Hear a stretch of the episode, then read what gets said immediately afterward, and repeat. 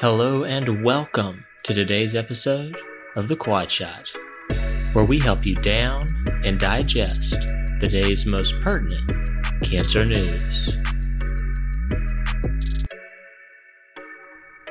It's July 18th, 2022. Welcome to the Quadcast. Let's dive in. First up, unclassified. Can a genomic classifier improve our decision making for men receiving salvage post prostatectomy radiation? SAKK 910 was a randomized trial that tested dose escalation for salvage post prostatectomy radiation. It found that escalating dose from 64 gray and 32 fractions to 70 gray and 35 fractions did not improve freedom from biochemical progression. Importantly, patients received only prostate fossa radiation with no ADT and no pelvic lymph node coverage. Thus, SAKK 910 provides an opportunity to evaluate factors that identify which patients might benefit from treatment intensification. In this study, prostatectomy specimens from 226 participants were used to validate the prognostic value of the Decipher genomic classifier. Genomic classifier scores were categorized as low, intermediate, and high. As a continuous variable, increasing genomic classifier score was associated with increasing risk of biochemical progression after salvage radiation. Those with a high genomic classifier had a significantly lower rate of freedom from biochemical progression at five years than those with low or intermediate scores, at 45% versus 71%. Patients with high genomic classifier scores were also more likely to experience clinical progression and require androgen deprivation therapy. So, how could Decipher impact your practice?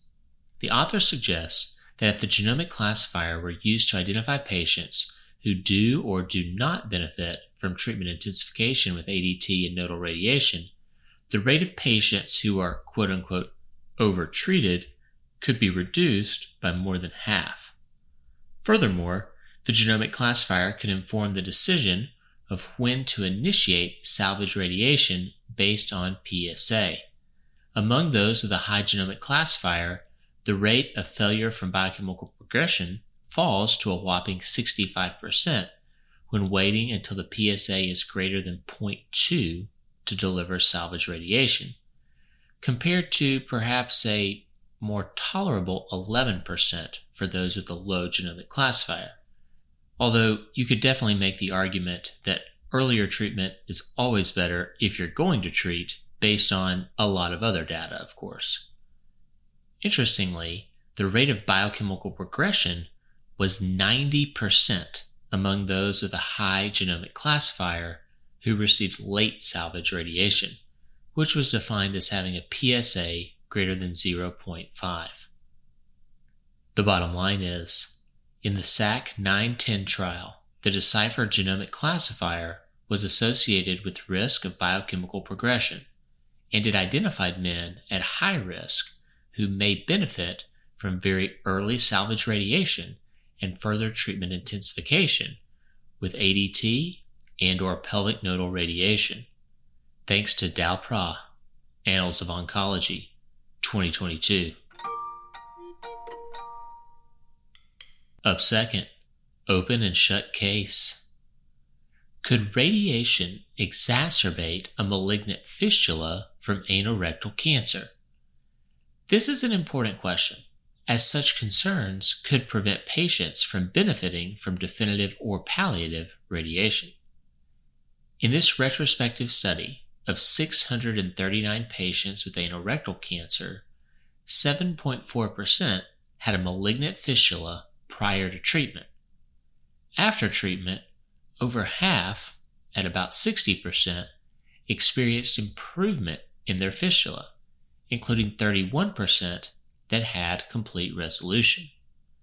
The median time to response was 50 days.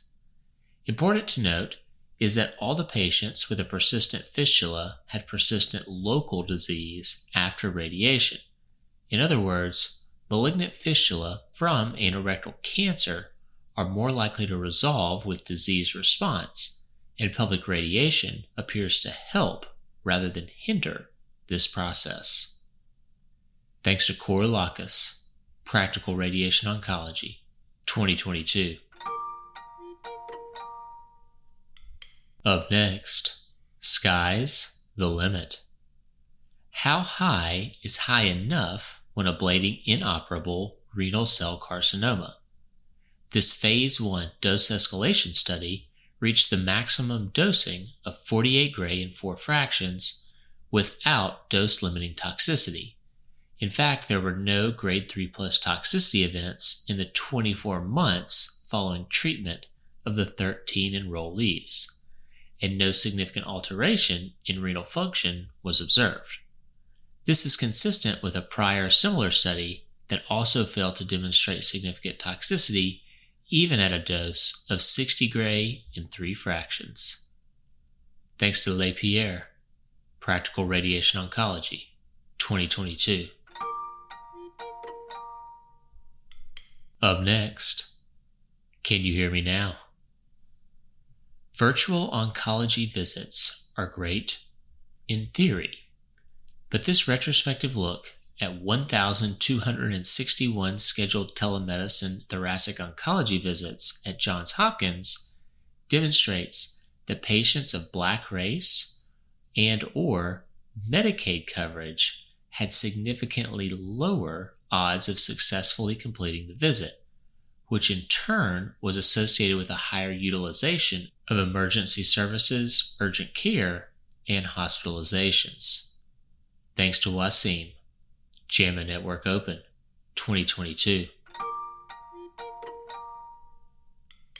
Up next, Long Haul. This rigorous prospective study of 2,560 Italian healthcare workers undergoing COVID 19 PCRs at least once every other week from March 2020 to April 2022 reveals 29% were infected at some point, among whom 12% had no symptoms and 31% had symptoms persisting greater than four weeks, which is sometimes referred to as long COVID, with the rate of the latter reaching 42% among the unvaccinated. Thanks to Azzolini, JAMA 2022.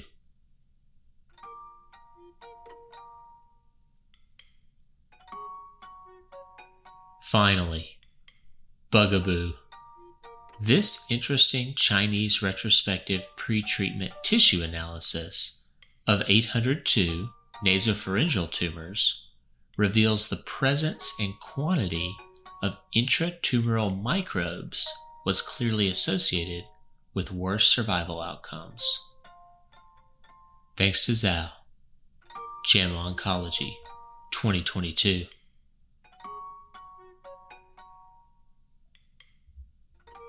This concludes today's episode of The Quad Shot.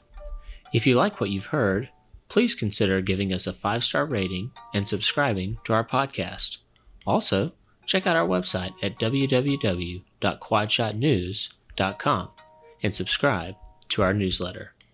We'll catch you next time.